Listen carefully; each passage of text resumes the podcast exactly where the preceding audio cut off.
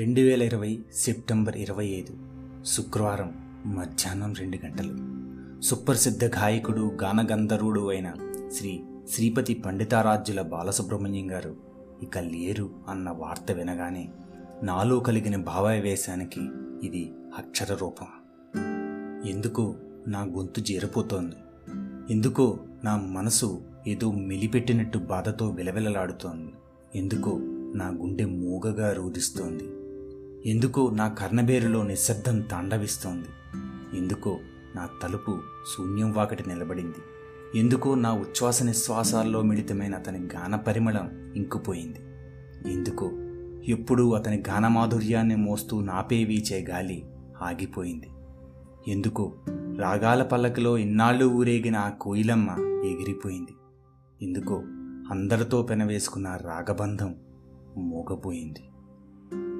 మనందరికీ ఒక వరంగా ఈ నేలపై అవతరించిన ఆ స్వరం బాలుగా ప్రపంచానికి పరిచయమై దక్షిణ సినీ సంగీతానికి ఒక పెద్ద బాలశిక్ష అయింది. ఒక సుస్వర సారస్వత రూపమే మన అందరి గుండెల్లో గూడు అల్లుకుంది. ఆ గాత్రమే మా తరానికి పాఠమాధుర్యాన్ని రుచి చూపించింది. ఆ గాత్రమే ఎంతో మందిని తనకు ఏకలవ్య శిష్యులుగా మార్చుకుంది. ఆ గాత్రమే సినీ సంగీతానికి శాస్త్రీయ సంగీతానికి వారధిగా నిలిచింది. ఆ గాత్రమే పలు భారతీయ భాషలను తన రాగాల పల్లకిలో ఊరేగించింది. ఆ గాత్రమే నలభై వేల పాటలను సంగీత ప్రియులకు ఆస్తిగా ఇచ్చింది. ఆ గాత్రమే పాటలను ఆ పాటల వెనుక సంగతులను విడమర్చి చెప్పింది. ఆ గాత్రమే జోల పాటలతో మనసును హాయిగా నిద్రపుచ్చింది. ఆ గాత్రమే ప్రేమ గీతాలతో అందాల ఊహాలోకాల్లా విహరింపచేసింది. ఆ గాత్రమే విరహ గీతాలతో గాయపడిన హృదయాన్ని ఊరడించింది. ఆ గాత్రమే భక్తి గీతాలతో మనసును పరవశింపజేసింది.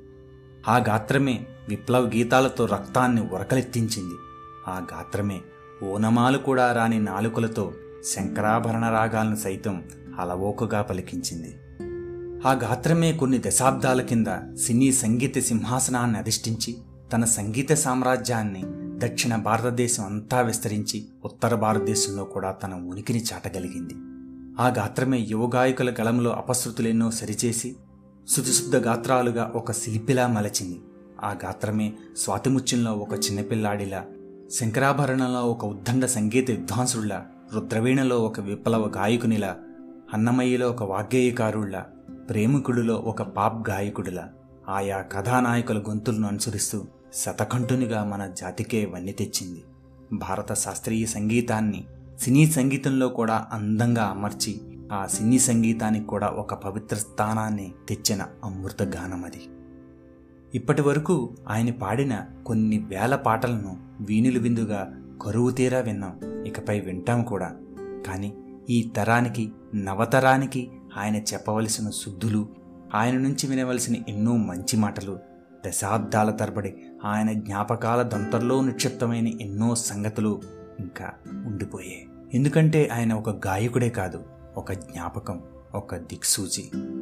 సంగీత సాహిత్యాలనే దేవాలయానికి ఆయన ఒక క్షేత్రపాలకుడు.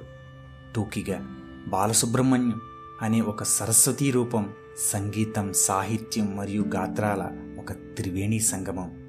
ఆ త్రివేణి సంగమంలో మొనకలేసిన మనమందరం ధన్యులం. కానీ ఇప్పుడు ఆ రూపం దివికేకిపోయింది. భౌతికంగా ఆ స్వరరాగబంధం దూరమయ్యింది. కోటి రాగాలు పలికిన ఆ గళం ఆ గరళకంఠంలో లీనమయ్యింది. అలా ఒక స్వర అవతారం పరిసమాప్తమయ్యింది. ఇది శ్రీ ఎస్పి బాలసుబ్రహ్మణ్యం గారికి సభక్తికంగా నేను సమర్పించుకుంటున్న అక్షర సుమాంజలి. ఇట్లు రవిప్రసాద్ ఎర్రాప్రగడ